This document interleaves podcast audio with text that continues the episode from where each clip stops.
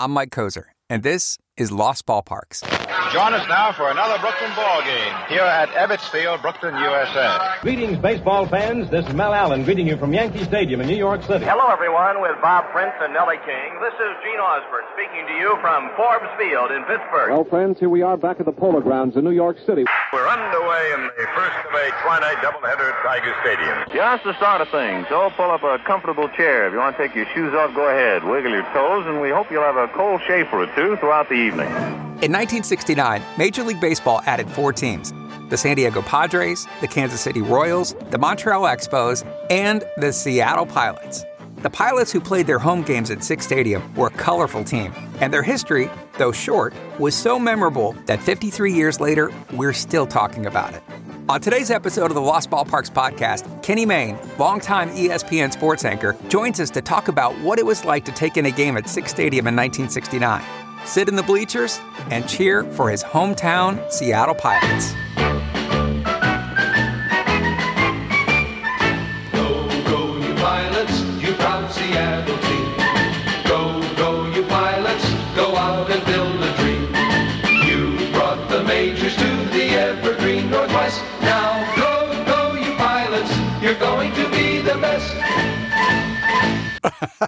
That speaks that feels more like 1950s over 1960s Kenny Mayne. what's happening So, in 1968, you're eight years old living in Seattle, and you find out that your hometown is getting a Major League Baseball team. The Seattle Pilots will begin play at Sick Stadium in 1969. When you find out, are you, as a kid, just absolutely euphoric?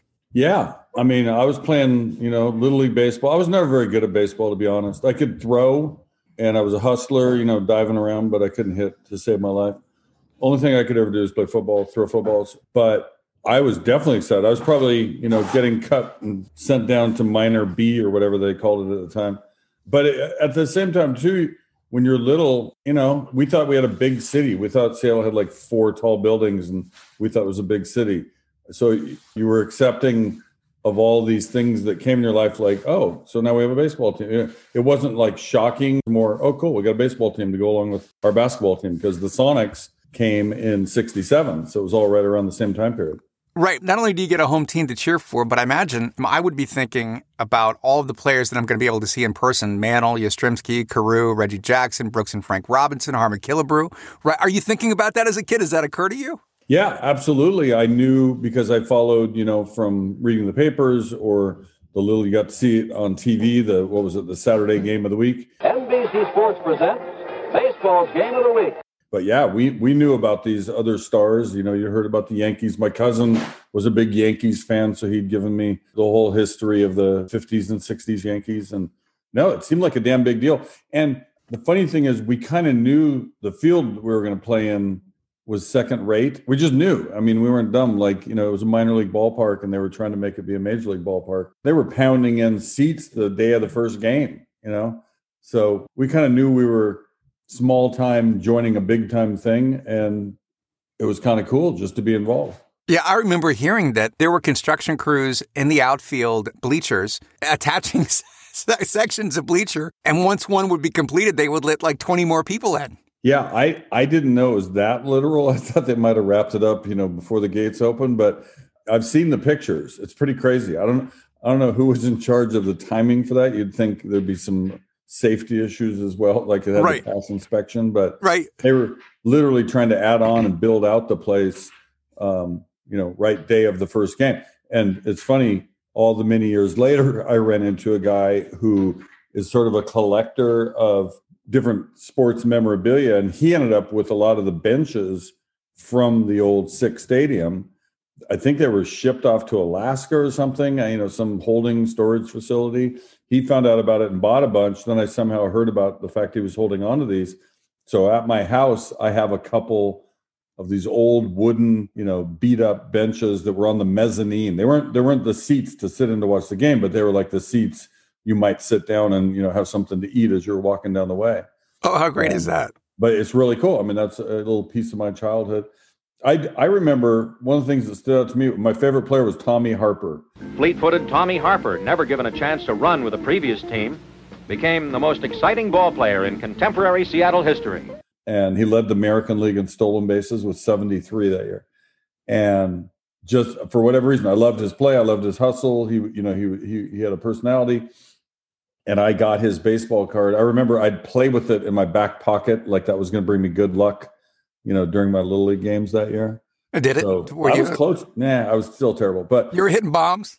yeah, not exactly. I was. I probably went to thirty games. My sister dated, you know, the the high school star athlete, and they would go on dates, and my mom, I think, would make her take me along. But I, I probably went to like 25, 30 games. That's a lot of that's a lot of games for anybody, especially if they're nine years old.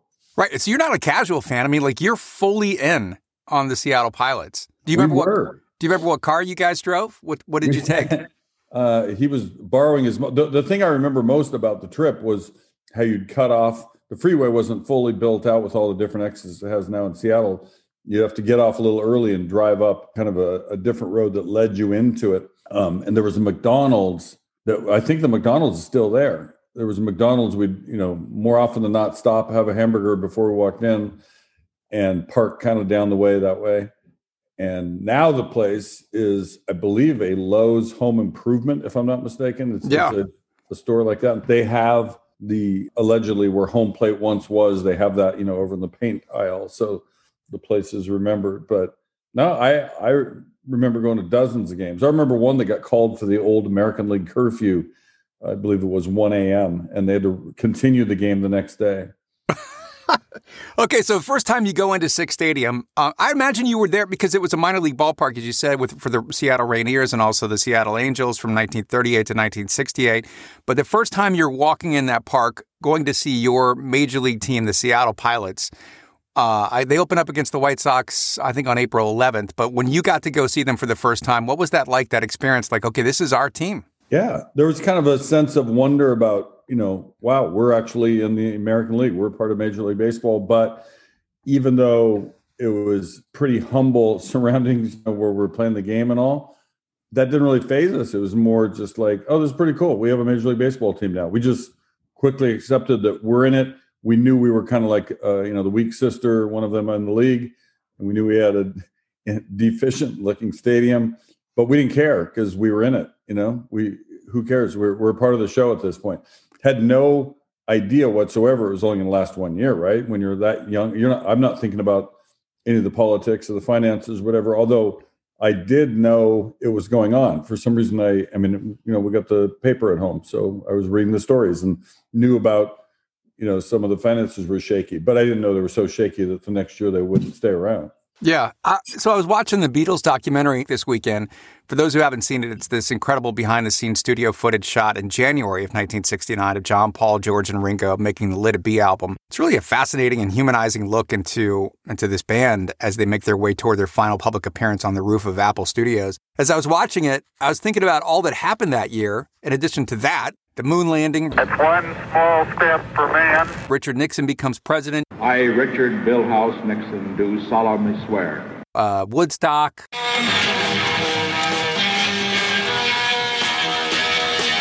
debut of Sesame Street, Willie Mays hits a 600th home run. Number 600 for Mays. He hit it over the 370 foot mark.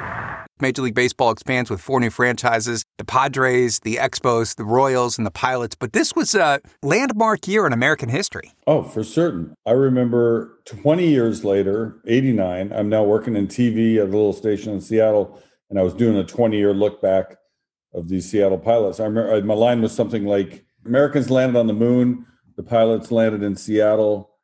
They were going places, all right. They, they finished in last. I, I, I think I worded it slightly better than that, but that was the crux of it. But yeah, Jimi Hendrix played a concert at Sick's Stadium that same summer. There's also you like documentaries, Summer of Soul, which Questlove made the documentary of. That there was this incredible concert. Uh, I think it was over a week long period in Harlem that happened at the same time as Woodstock, but you know didn't get the same notice. So all these years later, all these incredible artists that were there, you know, doing the same thing they were doing at Woodstock, but different kind of music. And so, yeah, it was momentous. Like you said, Nixon came in, the moon landing, there was, you know, the Vietnam protests and all the things happening culturally otherwise. So, and the funny thing is, I was really aware of the news as a young person. My parents were directed that way. We had the evening news on every night. We read the papers. We talked about it. So I was kind of hip to what was going on in the world more than I think most nine year olds. And I knew at the time incredible what was already happening, right? And so we were living through, and, and I was at a very young age, seeing all this stuff happen, seeing all the changes in the country, and at the same time, had this you know little piece of Americana, this new baseball team in Seattle. So April 8th, 1969, and I, actually, so that's the first day the Pilots play. They were in uh, Anaheim taking on the Angels, about to play their first game in franchise history. In the booth that day, there was a broadcaster about to call his very first game. It was the first major league broadcast of Dick Enberg's legendary career. Good evening, everyone, and uh, I just hope the words arrive in time for the opening pitch. I suppose there are many fans listening right now who held a lifetime ambition to be a Major League Baseball player. I was one of them. Don was one, and Don has been with baseball, Major League Baseball, for 20 years. And tonight I'm a 34-year-old rookie, and have to, I have to be the most excited man in the ballpark. This is a dream come true, and I'm pleased to have the opportunity provided by Gene Autry. Jim McGlothlin to pitch for the Angels. Tom Satriano down in his crouch to give the sign. Nestor Chylak, the plate umpire, says play ball. The wind up the pitch, and Tommy Harper lines one foul down the right field line, and the 1969 Angel season is alive. Pretty crazy, huh? Did you realize That's that? pretty cool. Dick, what he's a legend. Loved listening to him. So he said he was 34 starting that. I wonder what he was doing before that. That's how old I was when I got my first ESPN job. So I had been working in the Seattle area, ended up leaving that job on kind of short notice, did a bunch of odd jobs trying to get by as I was freelancing, trying to get on. But that's funny to hear somebody of his magnitude, you know, saying that on his first day. You know, one of the interesting things is I was going through research looking at at, at Sick's Stadium, all the different quirks. You know, the shower's not working. Uh, someone said that in the press box, you couldn't flush the toilet until the seventh inning because because of water pressure. Do you remember I hearing not about know that one. I knew about the bad showers and the Yeah. other teams complaining. Um, and sometimes they, you know, just get on the bus and, you know, go shower at their hotel wherever they stayed.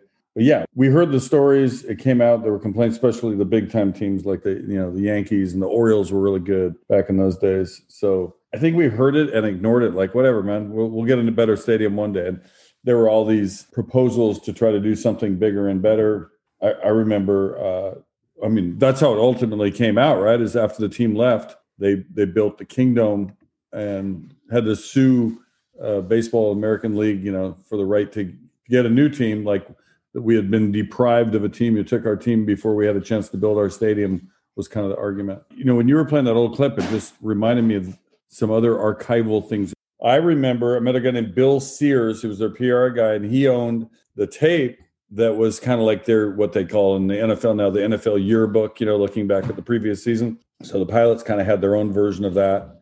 And it's it's crazy seeing the some of the original stuff.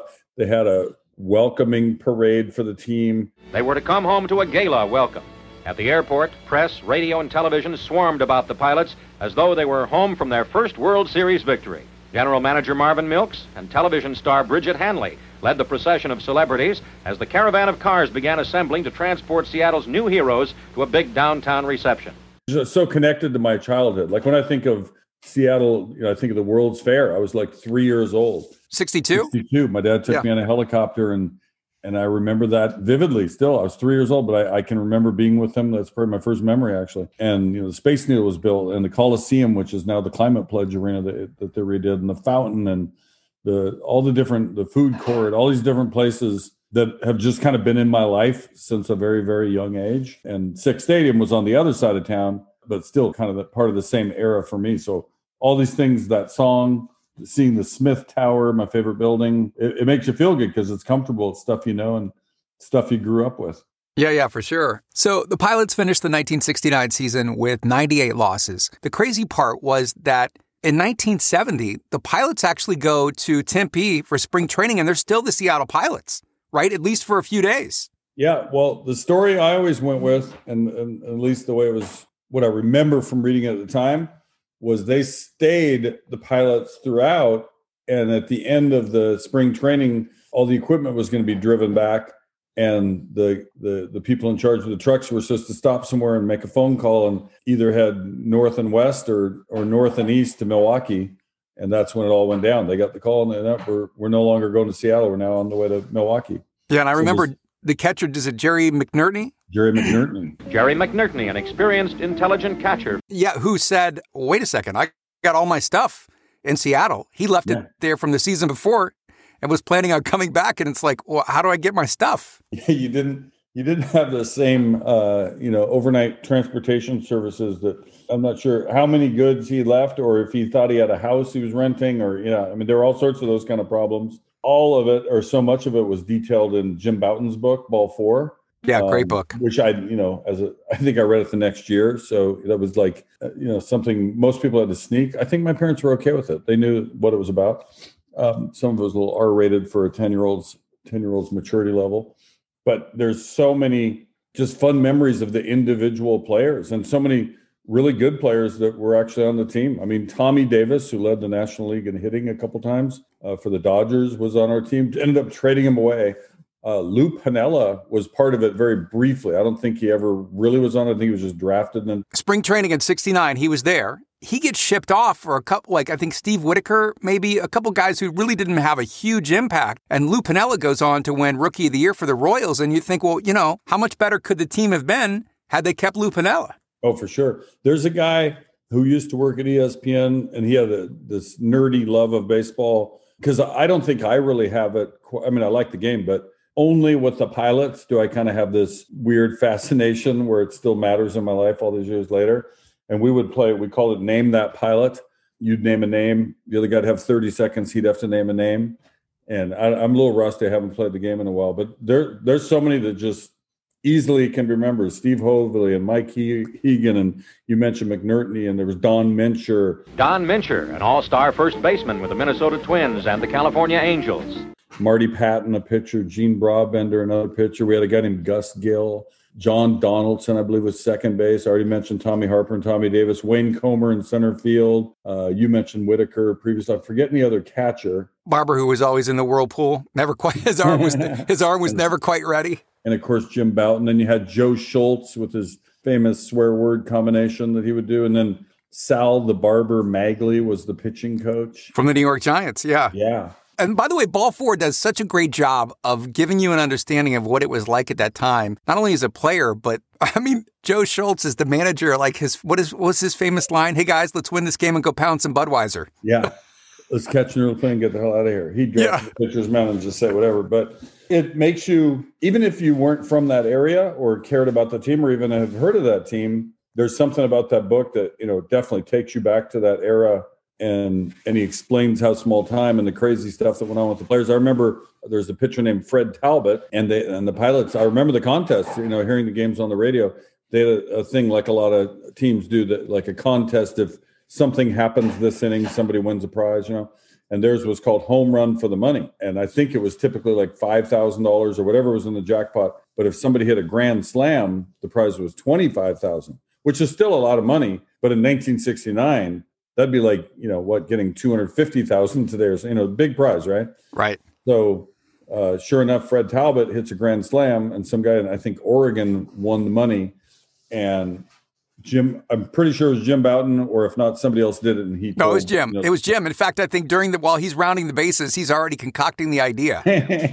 so they write, uh, you know, he writes this letter allegedly from the winner down in Oregon, thanking him and and you know so appreciative of what you've done for my family and as as a thank you, I want to. I forget what number you know. I think it was like five thousand. I think it was five. Also, I was going to say twenty five or five. Of course, it was all fake. The money never came. right. And then I won't even say what Fred Talbot said after he learned it was all fake. But I mean, there was just so much of that, and it also kind of just his descriptive, you know, terms and what the place was like and the small crowds. And uh, although I would say I don't know for sure what the what the average attendance was, in my head we supported them pretty well. I'm guessing a lot of the crowds were pretty pretty weak. We'd have to look back at the records on that. And I also have in my head that they weren't horrible the first month and a half, two months. Like No, they no, were they were very borderline hanging in there, right? Yeah, Third like sec, like third, they were definitely hanging in there. yeah, until about probably July, and then just fell apart the last few months of the season. And you know, Well, then what you had, you had a whole bunch of injuries, well, and then you've got no uh, nobody to come in, right? Like Yeah. you've got no guys who are. If anybody gets hurt, it's one of those things. The season's going to go south pretty quickly, and that's Huh. kind of what happened. But all that said, it's kind of funny. I, I had this conversation. I think it was with my wife about you know everybody always laments i wish i weren't as old as i am. I'd rather you know have more time and be a, you know you always think about youth right? But at the same time if you weren't the age you are look of all the stuff you would have missed right? That right. was, that was a pretty cool in my opinion time period to be growing up all those things happening. Country there's some upheaval but it was exciting and there was this new growth and a lot of changes and civil rights movement like all these things were happening at a very young age that i was paying attention to. I knew, I didn't know, you know, every last detail of what was going on, but I certainly knew the generalities of it and what it was like to be feeling it and seeing it.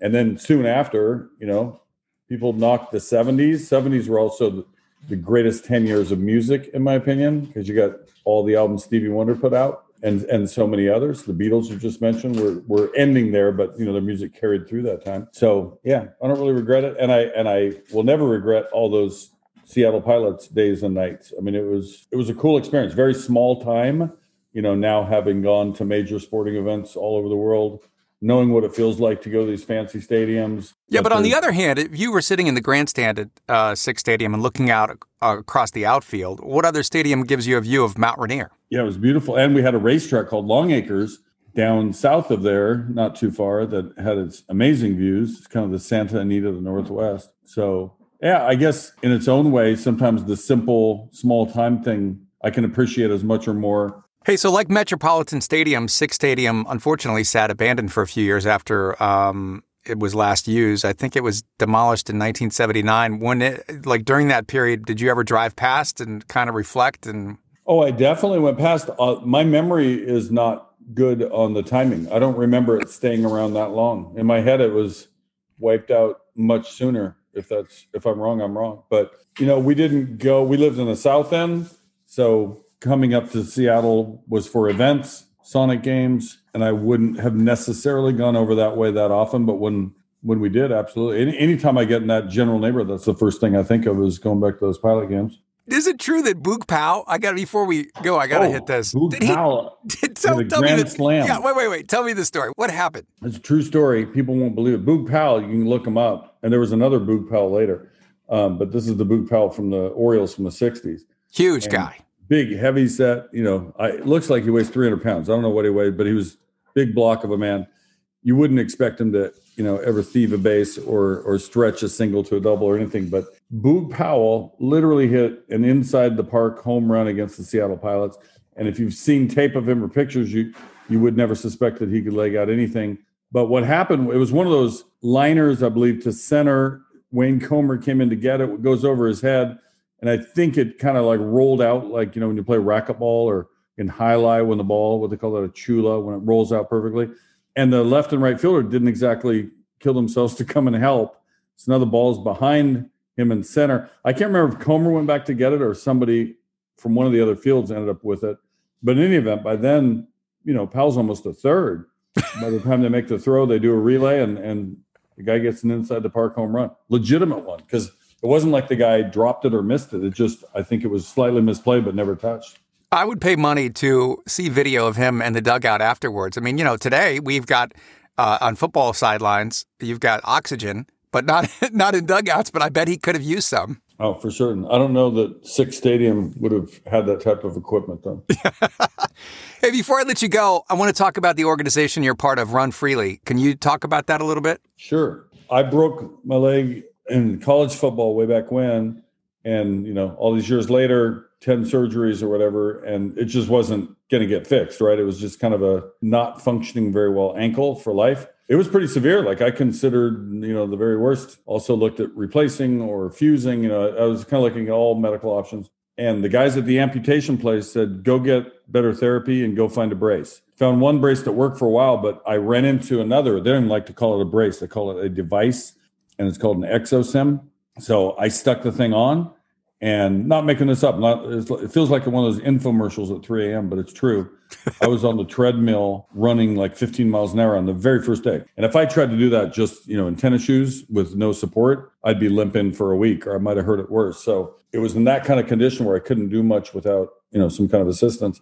So Gretchen and I, my wife, I think I cried for a couple hours, like couldn't believe you know the gift I'd been given and we both just immediately said, let's do something good with it. So we started a foundation. It's called Run Freely, So it's one big word together, like R U N F R E E L Y, runfreely.org, runfreely.org. We've just tried to do small little ways to raise money. And sometimes it's just putting out the word. And every time we get to a certain level, we can then, you know, let the next person in line know, okay, we you're ready to go.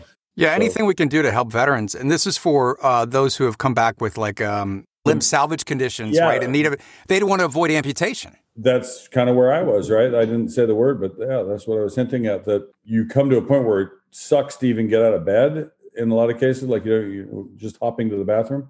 And I'm not in that position now where I get around most days pretty well. I just wear flip flops and slippers and stay out of shoes. But if I'm going to do something athletic, I put on this device. We have other veterans for whom this thing was made kind of displaces the pressure off your joint, the offending joint that's not working very well. And then your bad joint is just as long for the ride. You know, this, this thing kind of does the work. Okay, so the website is runfreely.org, and I definitely would encourage folks to check it out because it uh, you guys are doing great things. Runfreely.org. Kenny Mayne, thanks so much for the time, man. It's fun reminiscing and uh, going back in time and talking about the 1969 Seattle Pilots. I enjoyed it. Likewise. Thank you so much. All right, have a great day. Thank you. Appreciate you. And just to tie a bow on the Seattle Pilot story, uh, the team moved to Milwaukee after the 69 season and became the Milwaukee Brewers. Ball 4, the book written by Seattle Pilots pitcher Jim Bouton that Kenny and I referenced, is available at Amazon.com. It does a great job chronicling the 69 season. Okay, our thanks to Kenny, and thank you for listening to this episode of the Lost Ballparks podcast. A reminder if you haven't already, subscribe for free on the podcast platform of your choice Apple, Spotify so you don't miss an episode. Next week on the Lost Ballparks podcast, I'll be talking to Nancy Faust. For 40 years, she was the organist for the Chicago White Sox, spending much of her career at Comiskey Park. Next week, and I am so excited about this, Nancy will join me from her organ playing fan favorites from those years in Chicago. Nancy is a Chicago legend, an institution, and she'll be my guest next week on Lost Ballparks. See you then.